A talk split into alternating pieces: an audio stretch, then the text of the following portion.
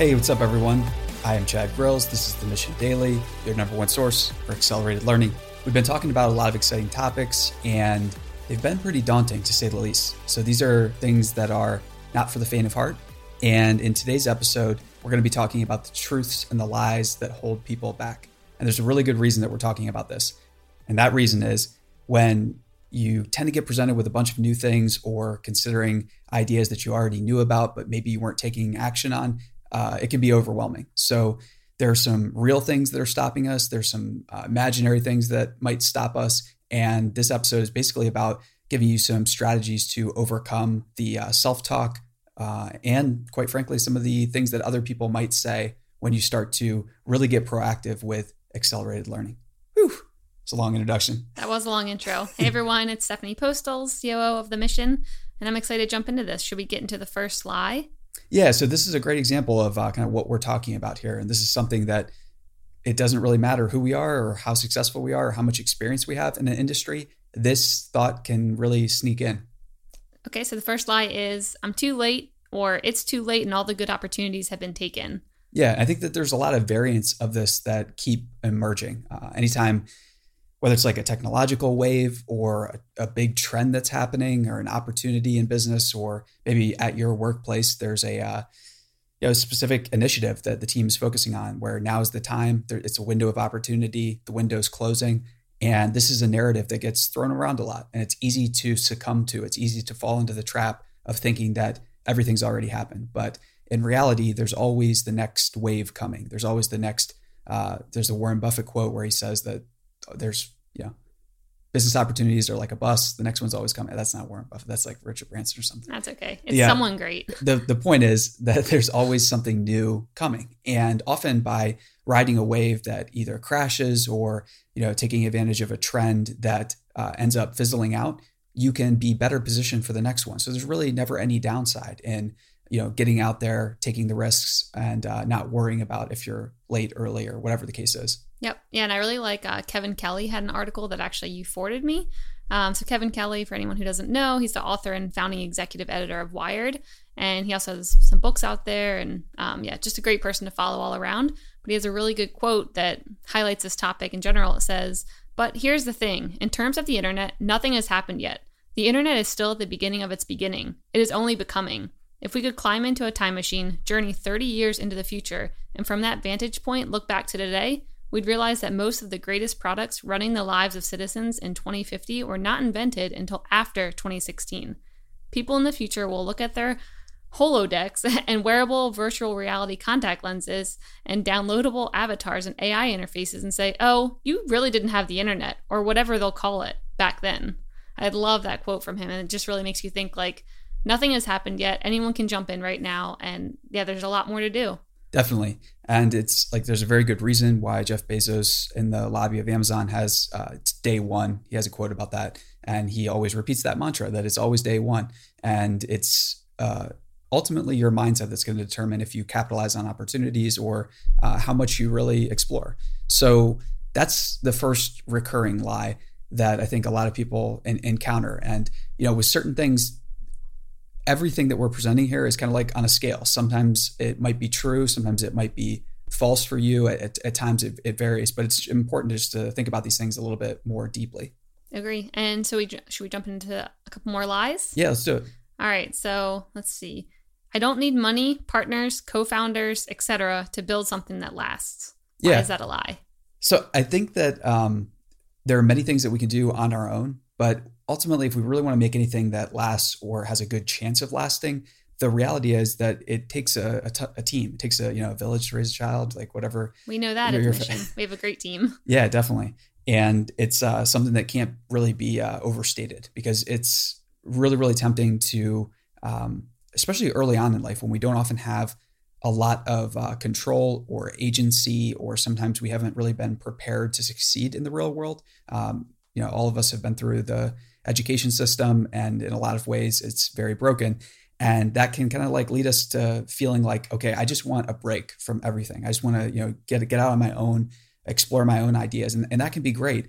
Um, but oftentimes, it's only when we come back to the group or try to build, do the best we can to build our own tribe, our, uh, you know, the family of our choosing type thing. Um, so yeah, it's it's something that you're going to need a team. Yeah, and I think it's also just really hard to do something by yourself. I mean, in the early days of you know building up what now is the mission, you were on your own. I mean, it was just me and you hanging out trying to figure it out, and those were I think the hardest days because you know sometimes I know that you felt like quitting and you were like, yeah, Oh, basically definitely. pretty Yeah. lonely. And now that we have a team, it's like a whole different thing. So I think it's just important to make sure you build up people that you can talk to with and build your idea with. Definitely. I think that what is really, really tempting is to just, you know, partner with uh, anyone at first. And it's it's really, really hard to wait things out, uh, be patient, play the long game of trying to only find uh, friends to work with. So that's another uh, lie where, you know, a cliche is like you don't want to work with friends, you don't want to work with family on business things or any things that are uh, you can measure and manage with some uh, with some numbers behind them and um, that there's some truth in it. There's, but it also can be a lie. uh, Depends quite on your honestly. friends and family. Yeah, it, it depends who they are, and it's um, it's ultimately something that you're not going to know until you test. Like it might be true for you, it might be not true, but you're not going to know until you get more more data about it. So Agree. All right, on to the next lie. I need to do everything online or have an online brand or basically have my business online. Yes. So it, the second you put something online, you're going to be able to compare it to something that looks far better. So it's very, very hard with, uh, you know, it's basically you're going to need hundreds of thousands of dollars to get the your brand, your design, everything up to the place where you're going to be able to be competitive online. And that can feel very like, I mean, that that's completely debilitating thinking about things that way. And here is the opportunity to do things offline. So most business gurus or anyone who wants to give advice or anything like that will say you got to have an online presence. You have to have something there. You have to be doing like having a website or email list or anything like that. And I think the real work always gets built and happens offline. It happens in the real world connections. And there are uh, many examples of where your network is your net worth type thing. Uh, you'll see that playing out just again and again. It's ultimately about what type of real world relationships can you make, build, sustain, how authentic are they, and how much time has elapsed on them. So the more history you have with someone, the more easy it's really going to be to collaborate together. And those relationships happen offline. They're going to take months, sometimes years, but the earliest time to get started with them is today. Yep. So basically do things IRL. I'm so cool. Okay. Next one. IRL is always a good policy. I know. Um, wealth will ruin me because it ruins so and so. Yeah, so this is this is really tempting for uh, we all you know have examples and you know have seen examples of people who wealth kind of like revealed who they were, and that's what money tends to do.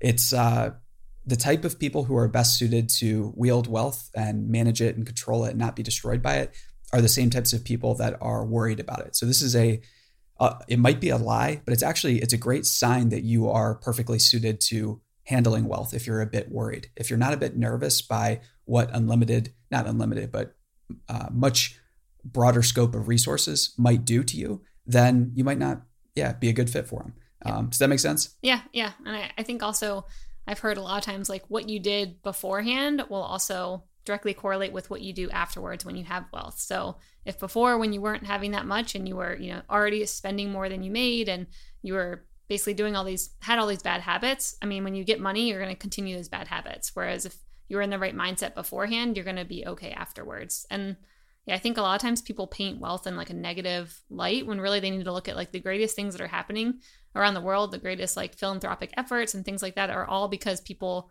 made a lot of money and are doing things with it to change the world. Definitely. All right, so the next one I need to be in some certain physical location to make whatever I'm doing work. So a lot of people say that when they hear like we're in Silicon Valley, they're like, well, it's working for you guys because you're in the valley. I'm in, you know, Florida, and it's just not the same. Yeah, definitely. And it's all about, you know, what type of industry are you in? What type of business are you in? Uh, maybe Florida is perfect for it. Maybe the Valley's great for it. Uh, that's up to you to decide. But it's something if, um, just like you mentioned with wealth, it's all about the habits you have now. So if you have certain habits and you m- maybe are in the wrong area, those habits and developing them in the wrong area might I mean, it literally might develop your your muscles, your skills, your persistence, and everything, so that when you do get to the right area, you're going to be able to succeed at a much larger level. So no matter where you're at, just focus on the fundamentals, the habits of things. Don't worry too much about the location. That can be changed later, but it's the habits, it's the fundamentals that are going to carry with you no matter where you go. Agree. All right. And the last lie I need some formal type of education. I know, I already know how you feel about this, but you can tell all of our listeners. yeah. Th- this is something where you can always find an example of someone who has succeeded with traditional education and someone who has succeeded by breaking out of the mold and doing something new. And it's, you know, it's not something you really need. And it's not something that you don't want to have any type of formalized training with either. So that's um, people can be looking for an Ivy League degree or some type of credential, and credentials can be really helpful. They can be a great way to instantly communicate to someone what your skill level is, uh, but they can also be a, uh, a, trap where you think that you always need the next credential and the next credential. So it's something that each person has to strike their own balance with. But the more you can explore that and try to find where that balance is for you and what type of formalized training do you actually need versus what would be nice to have, the more power you'll have. Yep. Yeah, and I always think of um, when people tell me that, I always tell them my example with, you know, getting hired at Google, how when the recruiters were reaching out, they did not care about what my work history was, even what my degree was. They just looked at all the stuff you and I had done, you know, over the years. They were like, oh, tell me about like, you know, this uh, publication you guys started. Tell me about this book that you uh, helped write. Tell me, you know, they went through all basically the side projects that you and I had worked on, and that's what they cared about. So I think sometimes just doing those like in real life projects like on the side even if you're already working somewhere that's what's going to attract some of the best companies and the best people to take interest in what you're doing. Yeah any examples of what you do with your free time is something that you know nobody can argue with. If you have tangible things that you can cite as i did this and that i made this and i helped make this man that's uh, something you can take anywhere. It's a credential that is um, you can communicate it almost effortlessly so. Yeah, and it makes it way more fun. So maybe we should save the truth for the next episode to the truths that are holding people back. Yeah, and that'll be perfect when we uh, start talking about how to gather intel uh, a little bit more. So that's today's episode. Thanks so much for listening. We will see you tomorrow. See ya.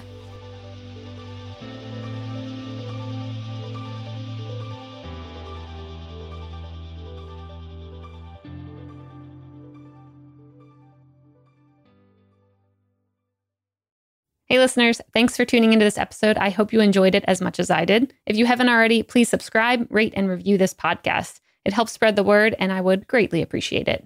See you next time.